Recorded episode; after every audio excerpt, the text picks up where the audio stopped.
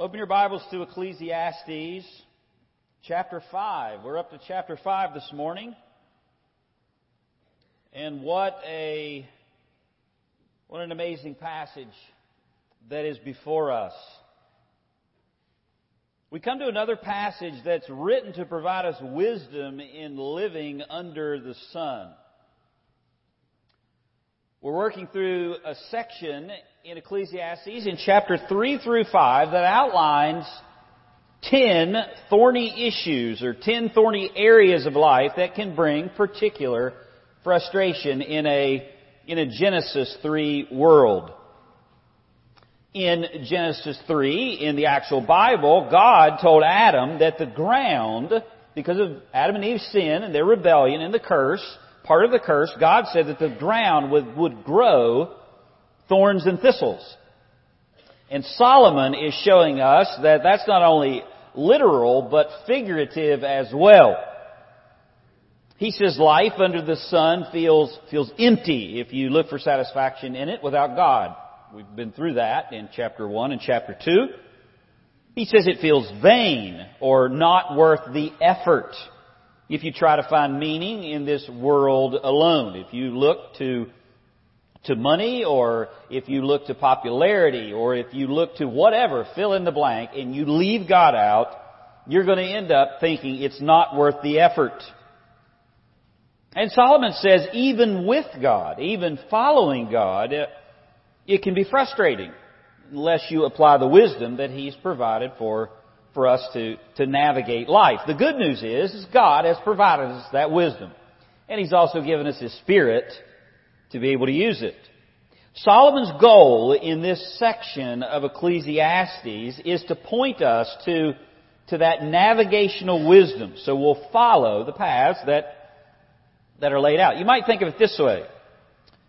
Whenever I go hunting and I, there are times that I, I come a, upon a field and I need to get across the field from, from one side to the other, but, but a lot of times those, those fields are very overgrown. They're, they're full of, of briars. They, they haven't been, they haven't been bush hogged for, for quite some time. And, and when I come upon a field like that, I typically stand back and, and I, I look to see what's the best way to, to get across to the other side. It's, if, uh, if you, if you look close enough, you typically can see, uh, can see a trail, either made by a deer or, or, or a cow, that, that you can follow and you won't get tangled up in the, in the briars. It may not be the shortest way across, but if you've ever approached one of those fields, it's, and tried to make your own path, you, you know it's best to follow the one that you can see. I think that's what Solomon is, is doing here in chapters 3 through 5. He, he's helping us do the same thing with life because, because of the fall, life under the sun is like a field full of briars. And you can cross that field in one of two ways. You can haphazardly take off, walking and get shredded by the, the curse's thorns, or, or you can stand back and, and look for the path of wisdom that Solomon has, has laid out in, in front of us. And by the way, Solomon's cut some of the path himself. He, he, he's been through this field and, and he left with a few, through briar, few briars and, and thorns, uh, just like, just like we can. While you can't remove the briars of life, God has a well-worn path if, if you'll follow it. And, and Solomon has already pointed out some of the thickets. The thickets of God's sovereignty, of human injustice, of death, of, of oppression and abuse, the misuse of work, and last week, loneliness or needing people too much, looking to them for, for the for fame or popularity. Well, in our passage today, he's going to teach us about some of the frustrations that, that come and as we, uh, as we relate to God himself. Solomon says, amazingly, in chapter 5, even your relationship with God can bring frustration in a fallen world. Now last week, this topic and the topic we have in front of us today shouldn't surprise us because it's really a, a, fundamental component of the, of the curse. Genesis 3 tells us that the curse affected our relationships. even the most intimate ones. As we saw, it's not good for man to, to be alone. But after the fall, even the companionship that God has applied or provided in, in life turns to competition. Man will desire to rule over the woman and she'll desire to rise up over, over him. So Solomon deals with the, the topic of loneliness and then putting too much hope in, in human beings. Well, Solomon reminds us today that the curse has affected an even more important relationship than husband and wife. It's the one that we have with God. The Bible says Adam and Eve walked with God in the cool of the day. They enjoyed perfect fellowship with Him. And when they chose to rebel, that relationship was broken. Thankfully, thankfully, it can be restored through Jesus Christ.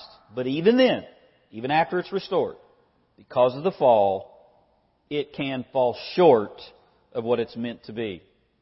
It's one of the wonderful promises of heaven. We, we're coming to the end of Revelation on Sunday night. Revelation 21. We found, we heard the promise. He will be our God. We will be His people. There'll be no curse. We'll be in perfect fellowship with Him in God's very presence. That's happening. That's coming again. But until then, we need to heed the wisdom of Solomon. Until then, our attempts to fellowship with God can be frustrating. There's many ways it can be frustrating. There's sincere believers that find themselves in very insincere churches. They have any number of issues. Poor doctrine, bad leadership, uh, no teaching at all. And, and these believers are saved, but they're relegated to struggle in their sanctification for all of their Christian life because they're not receiving the tools that that they, that they need. That, that can bring frustration. Truly desiring to please God and to follow God, but never getting the proper tools in order to, to do that. that. That would be frustrating, wouldn't it? There's spiritual frustration that, that can come from the opposite angle. Uh, because of our flesh and because of our unbelief, we, we can get frustrated in, in good churches. We don't always like what the Bible says for us to do or about our condition, and that can bring frustration, can it? We don't want to put forth the effort to study the Bible and, and, and to do what God says. We, we, we don't want long sermons. We, we want our church to be the way that we want it to be. Whatever. You can fill in the blank. There are lots of frustrations that can come even being in a good church. In fact, there's been entire movements that have been spawned out of that dissatisfaction, right? Churches have been planted based on the frustrations that people feel about biblical truths. There's lots of churches out there that define themselves by what they're not. We're not a conservative church. We're not a, a, a church that has, uh, you know, long sermons, or you don't have to wear a suit here, or you don't have to do this, or you don't have to do that. Can you imagine being a member, or, or, or even worse, pastoring a church made up of disgruntled people that left other churches and are frustrated? Well, that would be a wonderful place to be, right? I get frustrated sometimes whenever God doesn't answer my prayers. Do you? I get frustrated sometimes when it feels like I'm doing the right thing and, and life's not easy. God's not cooperating. I'm doing what you told me to do and it's not happening the way that I think it, I think it should. I get frustrated sometimes when I work and work and work and, and the message falls short or whatever criticism comes. And you get frustrated at times when you come with, with a need and you listen and you listen and then the, the sermon doesn't address a specific need, whatever it is on your heart. Well, Solomon's actually going to deal with us today as, as believers and he's going to help us with the frustrations toward church and the things that cause irritations in our relationship with, with God. Just because we're believers and in a good church doesn't insulate us from these kinds of, of frustrations. And Solomon is going to give us wisdom to keep us out of that briar patch today. He says when this happens, you can respond one of two ways. You can respond wisely or foolishly. And Solomon wants to keep us out of the, the religion of fools thicket. The last three areas that Solomon is going to deal with in, out of the ten. We've already covered seven. The last three, each of them have a particular connection to, to God, our relationship with God. in verses 1 through 7 of chapter 5, we'll look at today, frustrations from religion. Verses 8 and 9, it's the frustration of politics. Verses 10 through 20 is the frustration of mishandling wealth. Now, can you think of three topics that are more applicable to life? Religion, politics, and money, huh? Conventional wisdom says you don't talk about any of those. And Solomon, God, talks about all three of them in the span of one chapter. And today we're going to cover the frustrations that come when we don't walk wisely in relating to God. There are actually two sections. Jesse read for us verses 1 through, through 7. There are actually two sections here with a whole bunch of commands. Verses 1 through 3 is the first part. That's how we approach God in worship. Solomon gives us wisdom about how we approach God in worship. And then verse 4 through 7, which is about the vows, it's all about the appeals that we make to, to God, how, how to handle that wisely. This is very similar. You, you probably think of, uh, should think of James chapter 1 verse, verse 22. Being a hearer and being a, being a doer. Verses 1 through 3 is wisdom about hearing, our approach to God. Verses 4 through 7 is wisdom about, about doing, our appeals to God, and then following through on those appeals. And the wisdom in both of these sections are at the, are at the very end. The wisdom is found in verse 2. Look if you would at verse 2 the very end of verse 2.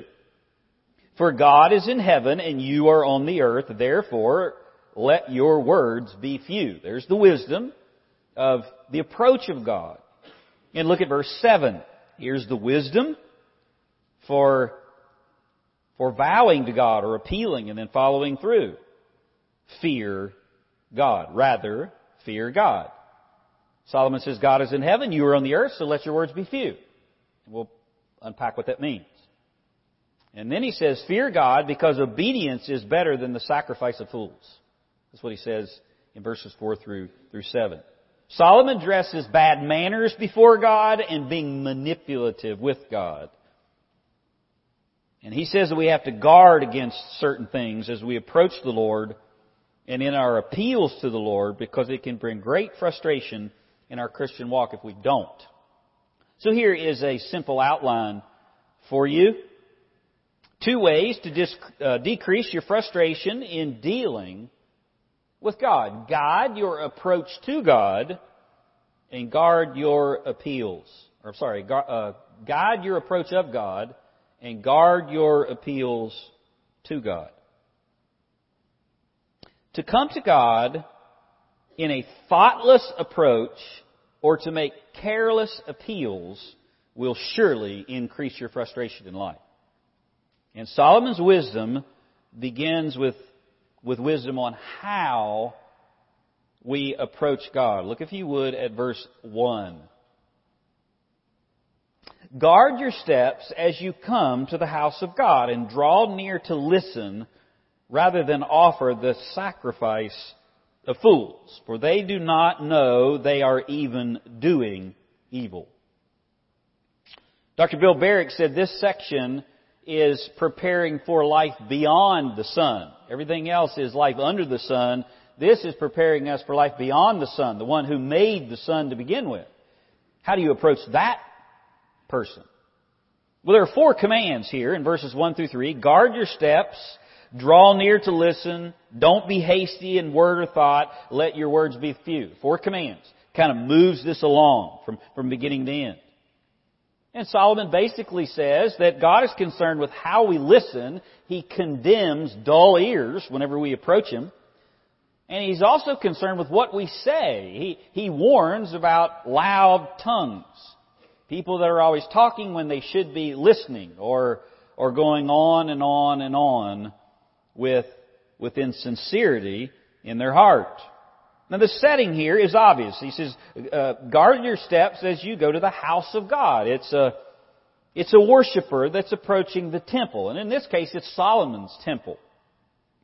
We don't have a temple to come to, but the principle's the same. As God's people, the first step of worship, Solomon says, begins with how we approach God. The word fool is used here over and over in this passage, which is why we call this wisdom to avoid the, the religion of fools. Verse 1, there's the sacrifice of fools. Verse 3, it says there's the voice of a fool. And then in verse 4, God takes no delight in fools.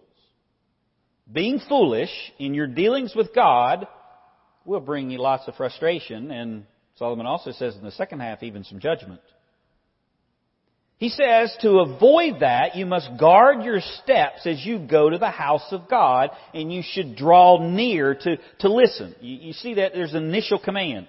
Guard your steps and draw near to listen. That, that's the wisdom that he gives. And then there's the reason rather than offer the sacrifice of fools. You do that because you can inadvertently offer a sacrifice, a fool's sacrifice, and he says that's evil.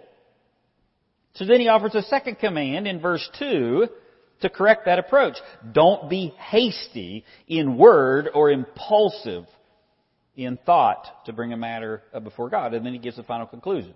God's in heaven, you're on the earth, therefore let your words be few. That's how this whole passage just kind of moves along. And the point is to take care in your approach to the Lord. Now, what does he mean by that? Guard your steps.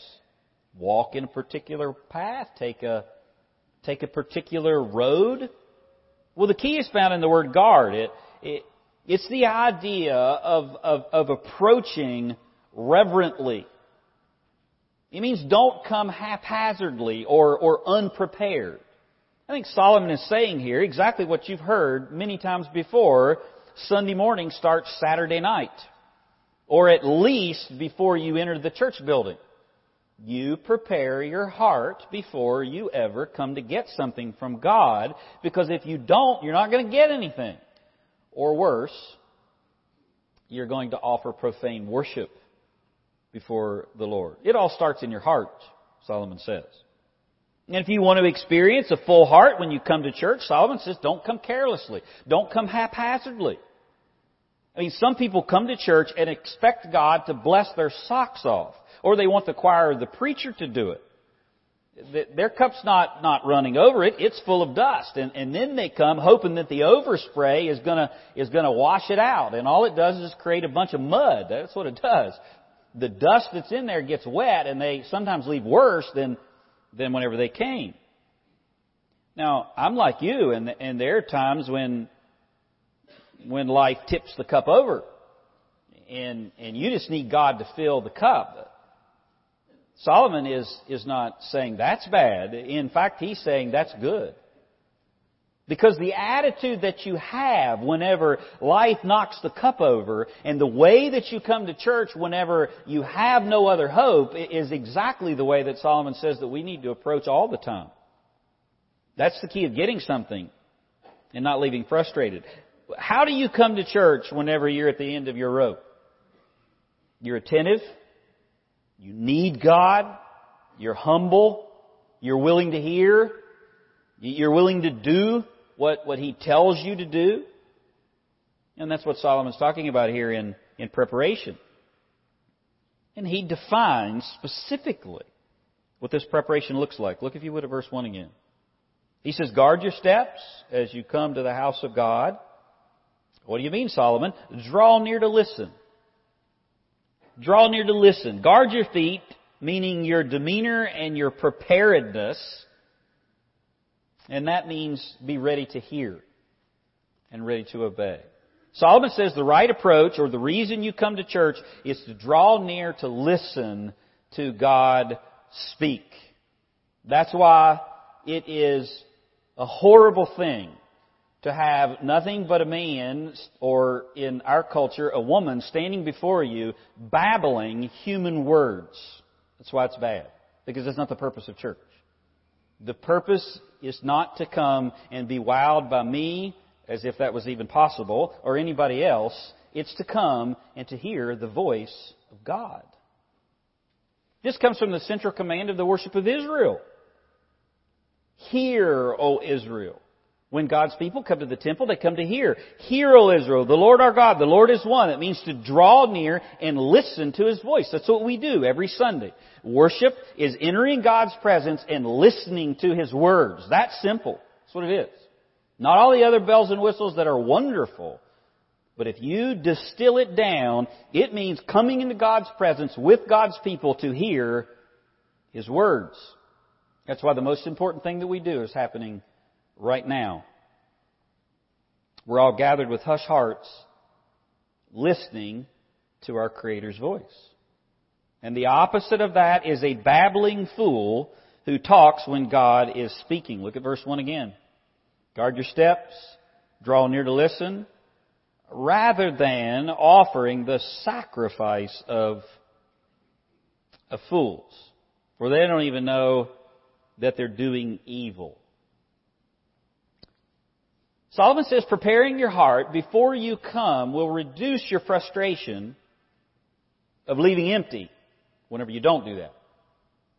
It also keeps you from offering a full sacrifice. Now, now notice this contrast.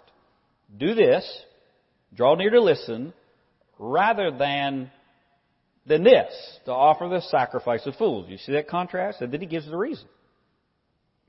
They don't realize that they're doing evil. One of the ways that you know you're not approaching God rightly is that you're talking when you should be listening. That's what Solomon says.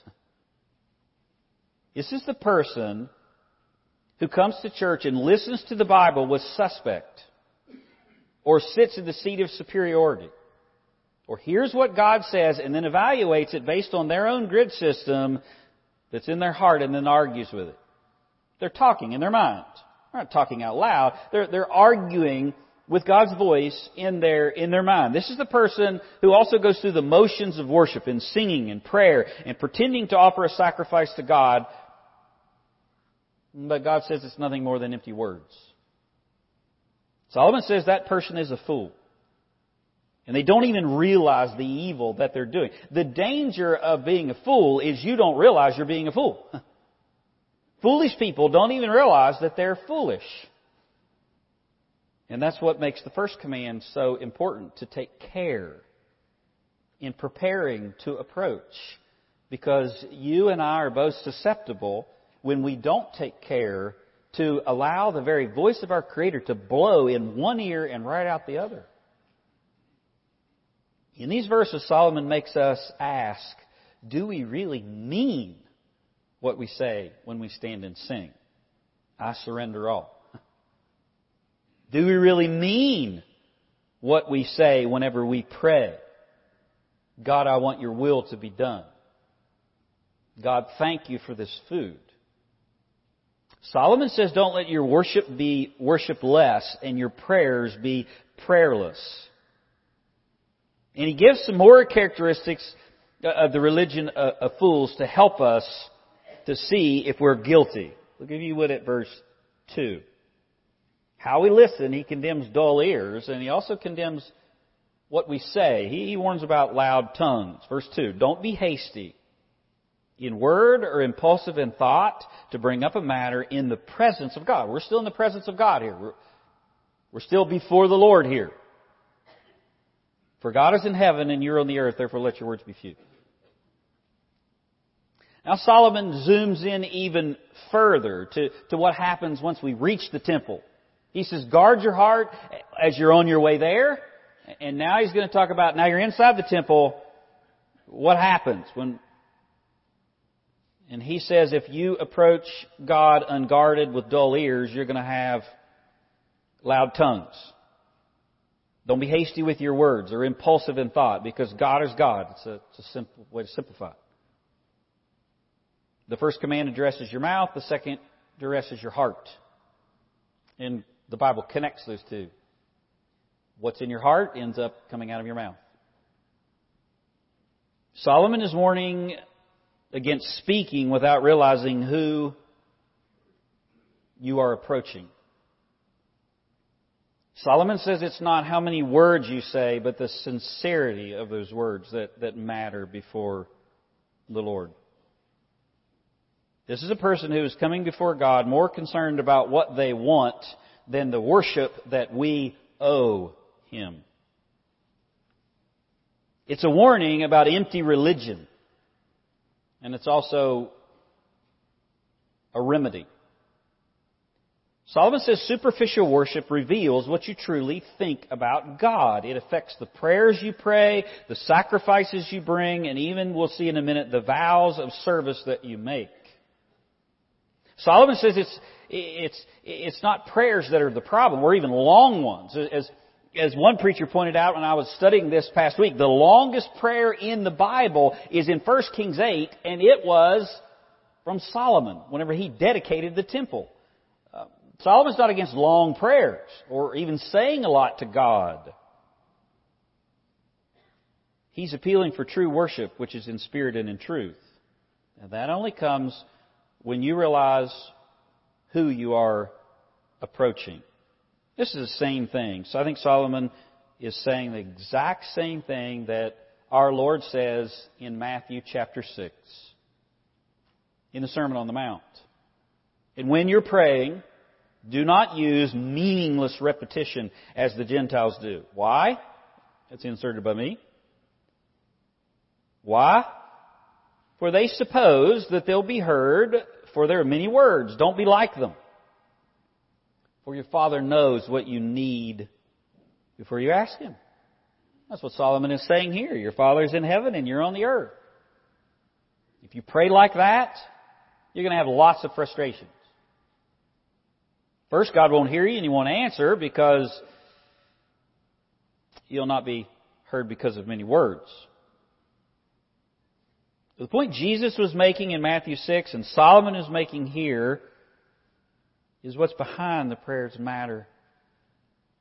Thinking many words or length of prayer is somehow going to make God listen or give you what you want is foolish. It can even be evil because if you think that, then you're missing who God really is.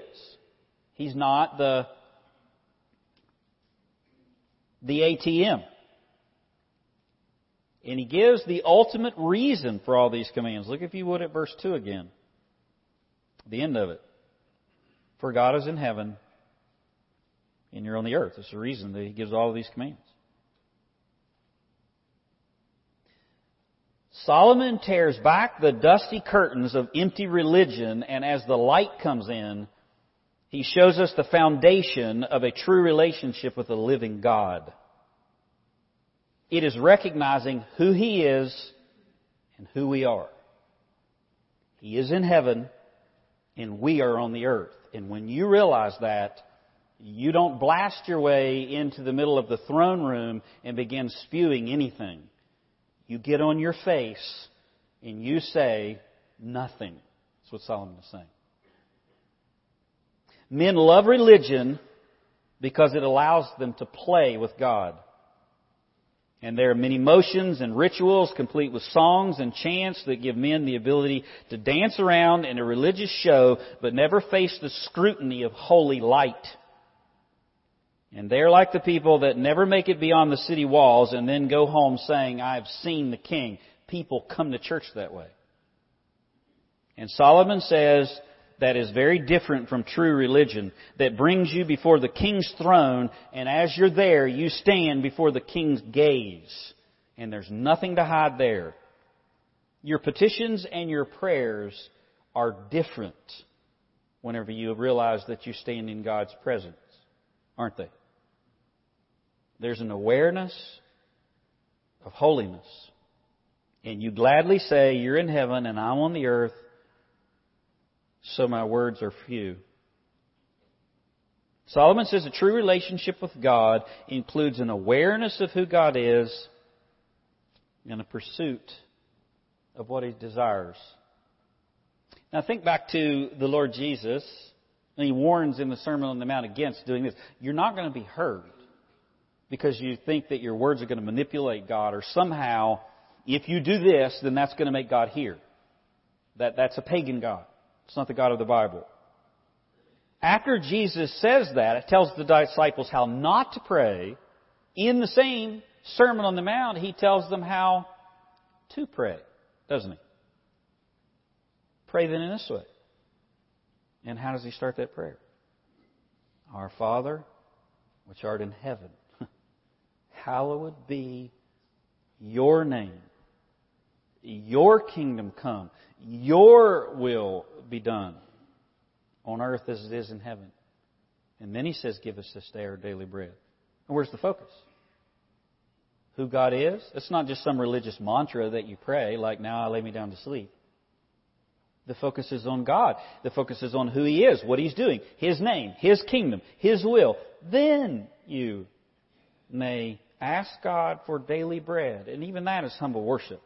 Because Jesus just said, look at the very end, your Father knows what you need before you ask Him. And so you ask Him. He already knows what you need, and He's already promised to provide it. Solomon and Jesus say every act of worship, every request in prayer, every everything begins with setting who God is before your heart and who you are in light of Him. And Solomon says approaching that is foolish religion. Approaching God without that, I should say, is foolish religion. It's a fool's errand, it's a fool's game, because God sees through and He doesn't reward a vain show. And even worse, you can find an echo in the words of Jesus that talk about a much more ominous consequence. What does Jesus say in Matthew 7:21 will happen to a person who doesn't hold God rightly and depends only on their words? You know it well, Matthew 7:21. Not everyone who says to me, "Lord, Lord," will enter the kingdom of heaven do you remember their appeal whenever God rejects them? Depart from me, I never knew you is the answer. Here's their appeal to that.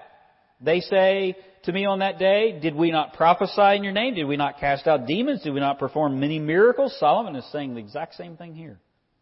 It's not the person who talks about God or who claims to know God or even does things in God's name or even comes to church that offers true worship. It's the person that knows who God is.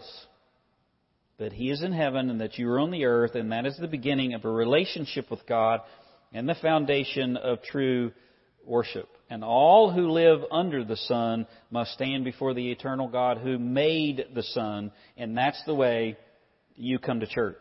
Any other way carries about as much weight as the weird dreams that you have at night. Look, if you would, at verse 3.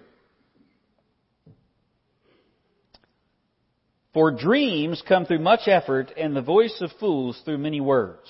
Now, what does that mean? I mean, you really could have stopped this whole thing in verse 2, couldn't you? Let your words be few. But Solomon adds one final statement here to emphasize for the dreams that come through much effort and the voice of a fool through many words. Let me restate that for you. The idea is just like dreams go with sleep, many words go with a fool. Tremper Longman said, verse 3 is a comparison. Much work leads to many dreams. Foolishness leads to many words. The idea is just like anyone who sleeps typically dreams, someone who talks a lot is usually foolish. You ever been really tired and woke up with a really strange dream? How much stock do you put in that dream? Pink unicorns dancing around in your bedroom, whatever it is. How much stock do you put in that? Solomon says that you can put about as much stock in religious babble as you do in pink unicorns dancing around in your bedroom. God puts about as much stock in a fool's words as you do in pink unicorns dancing around or in your dreams. Spiritual people are not the ones that you hear talking all the time or always giving their opinion or saying they know this or that. They're the ones of few words, but when they speak, their words are God saturated and Christ centered. And you need to remember that so you don't trifle with God or take his promises lightly. Here's the second admonition. This will go quicker. This is 4 through 7. The second way to uh, decrease your frustration with God is to guide your appeals to God. Now, I could stop right here and give an invitation, couldn't I? But Solomon doesn't, so we won't. Guide your appeals to Him. Look at verse 4. When you make a vow to God, don't be late in paying it, for He takes no delight in fools. Pay what you vow. He's given us wisdom in how we listen and what we say. Now He's going to address what we do, and He cautions against empty promises to the Lord. There's a bunch of commands here as well, five of them. Don't be late in paying your vow. Pay what you owe. Don't let your speech cause you to sin. Don't say that it was a mistake and fear God. Those are the five commands. And all of them are about your service to God. Where verses 1 through 3 is about your approach. Wisdom in coming to God, now wisdom in serving after you come. This section is about fulfilling our commitments and meaning what we say. Jesus says something about that as well in the Sermon on the Mount. Let your let yes be yes and your no be no. Don't swear by the temple or by the earth or anything else. Let your yes be yes and your no be no. There's a similar pattern. There's an initial command. I'm talking about the promises we make in, in worship. When you make a vow to God, that's a, a promise that you make in worship. And he gives the reason. God takes no delight in fools in verse 4. So he offers a second command to correct that approach. Pay what you vow. And then some more commands, and then he gives a final conclusion. Rather, fear God. Don't do that. Rather, fear God. And again, Solomon addresses an issue in worship. But before you read that and hear making vows and you think that's Old Testament stuff, you need to obey the first command that Solomon gave us. Draw near to listen. Because a vow is any promise that we make to God in worship as worship. A vow of the Old Testament was when a worshiper committed themselves to undertake some kind of action, often a sacrifice if God would answer a specific request. Or it was just simply a way to, to worship Him. Lord, I will offer you a portion of my crops. I come to the temple, I'm overwhelmed by the goodness of God, and so I, I say, Lord, I will offer you a portion of my crops because I love you. You are sitting in church and you think, Lord, I love you. What can I do in order to show you how much I, I, I love you? I want to to see the gospel go forward. And so this next month, I'm going to give whatever in order to, to help the ministry of the church. Walt Kaiser said, worship is called sacrifice because it is offering God the calves of our lips. And Solomon says, don't let your lips offer lame calves. It still may be difficult though when you when you hear about Old Testament vows. It might not be as easy to understand as it would have been for a Jew in Solomon's time, but I, I think I can help you understand. And I think that you'll see exactly what he's saying. You ever promised God something you, you would go to church more if He helps you out of a situation? Only to forget about the promise that, that you made? In prayer? Have you ever told the Lord, I will give more if you get me this job or this promotion?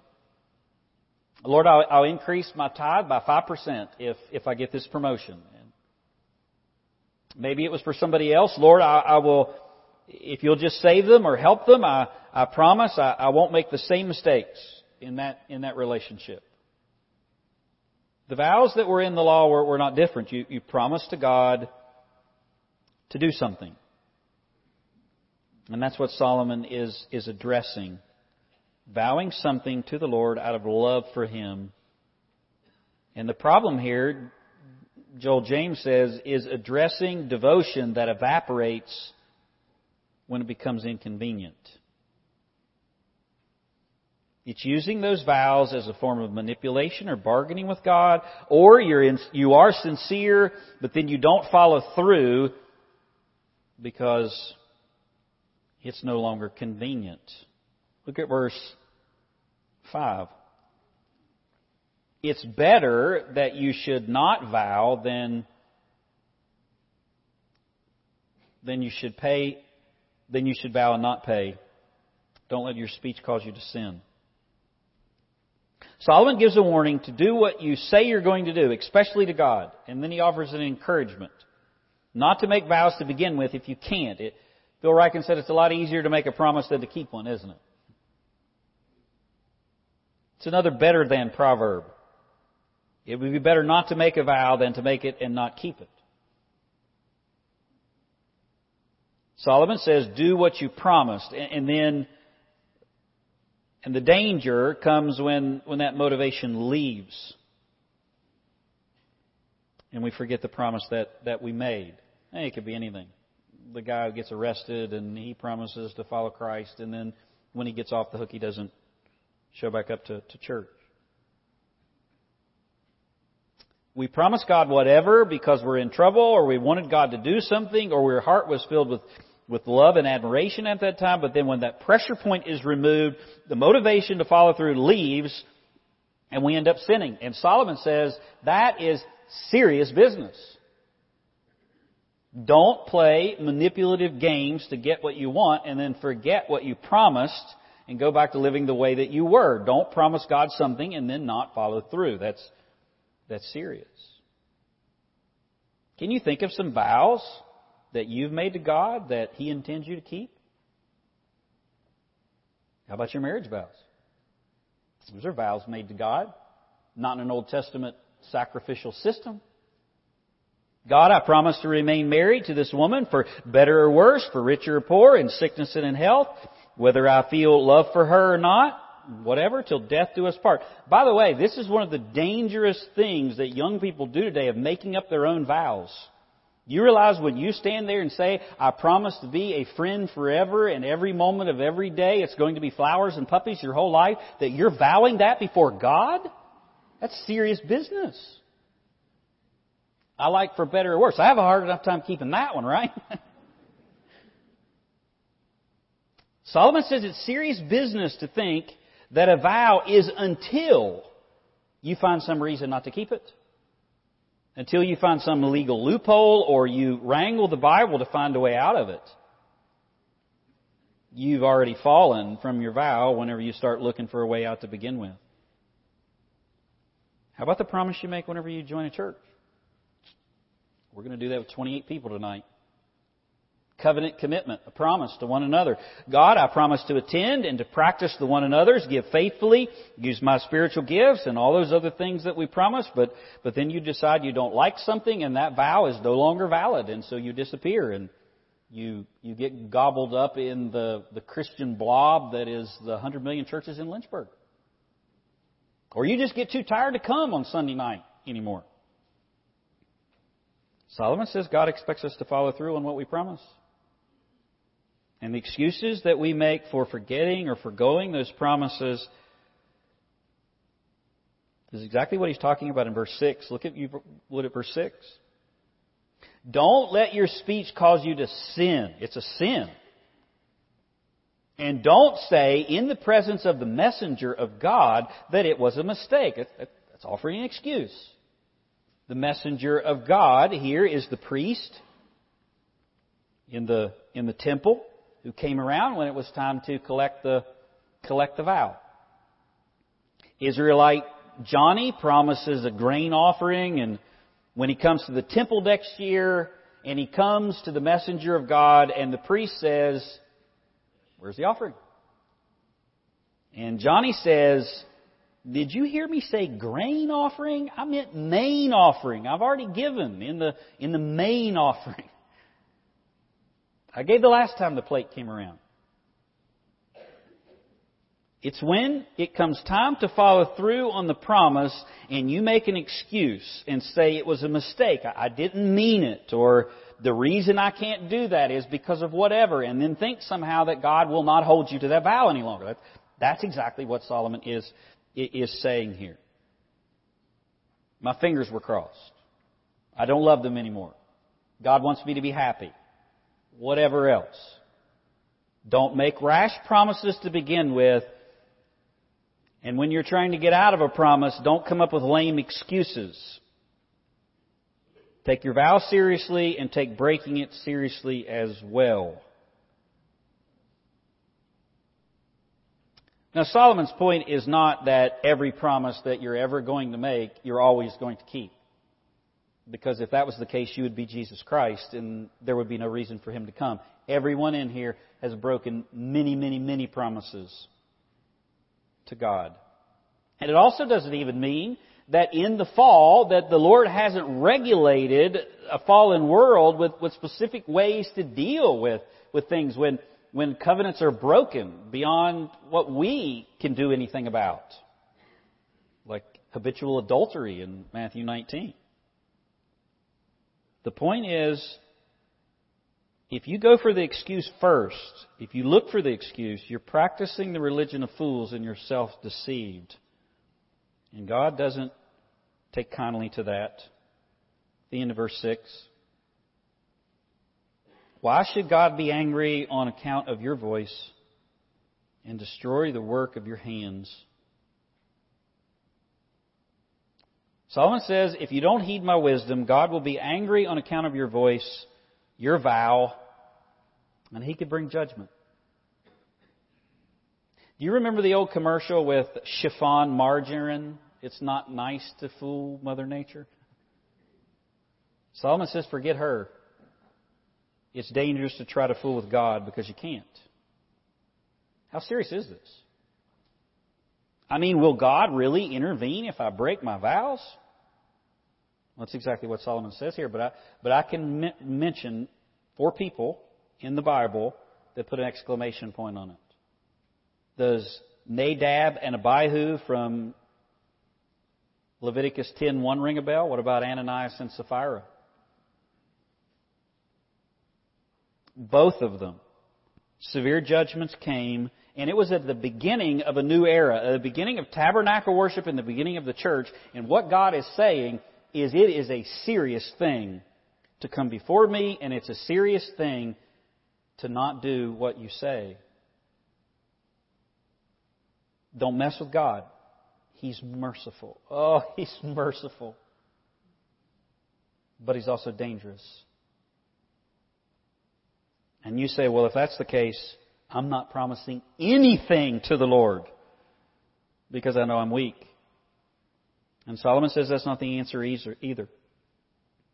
In fact, true worship, when you see that God is in heaven and you're on the earth, that He's God and that you're not, that He's your creator and you're His creation, True worship demands that you offer all that you are to Him.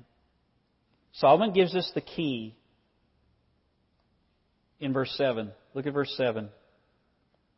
For in many dreams and in many words there is emptiness. Rather fear God. What will protect you from making rash vows and lame excuses? Fear God, Solomon says. Verse, the dreams, the many dreams of verse 7, the many words of verse 3, they're both empty. This passage blows up mysticism. Solomon is saying vows are promises made on big dreams, personal desires, your big idea for God, sanctified imaginations. They all fall flat. They're all vain. They're all empty. They're purposeless. They're about as purposeless as your unconscious musings as you sleep. But a heart commitment out of fearing God is good. It's good. Solomon's not arguing against offering yourself or your life to God. In fact, just the opposite. In fact, I would say someone who has a low commitment, who doesn't commit anything to the Lord, is a very frustrated Christian. They're a miserable person.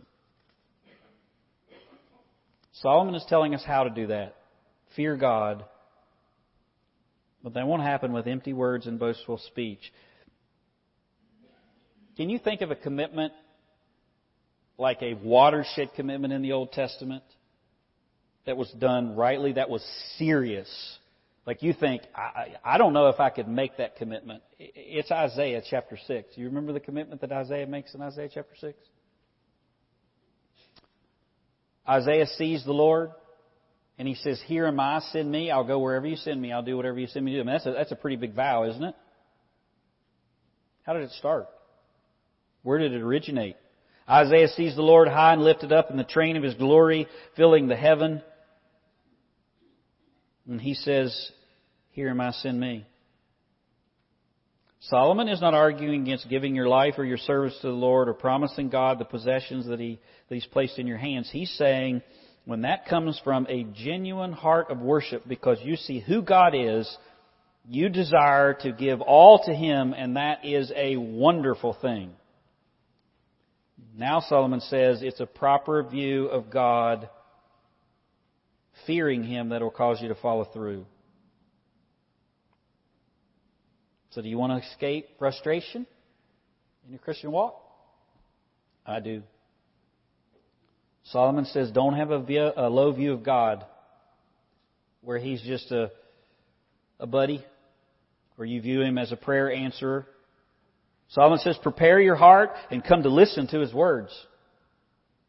Solomon says, remember, he is in heaven and you're on the earth, so speak less and obey more.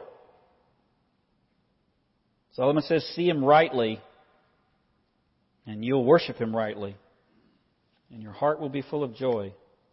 Solomon says, obedience is better than sacrifice. And there's a model that's given to us that you know already. It's in the New Testament, and it's in Romans chapter 12, verse 1. I beseech you, therefore, brethren, by the mercies of God that you present your bodies a living sacrifice, holy, acceptable to God, which is your reasonable or your spiritual service. The kind of heart that sees God rightly and the mercies that He's given gives God everything and then enjoys Him completely. That's the kind of walk you want? And follow the wisdom of Solomon. So bow your heads.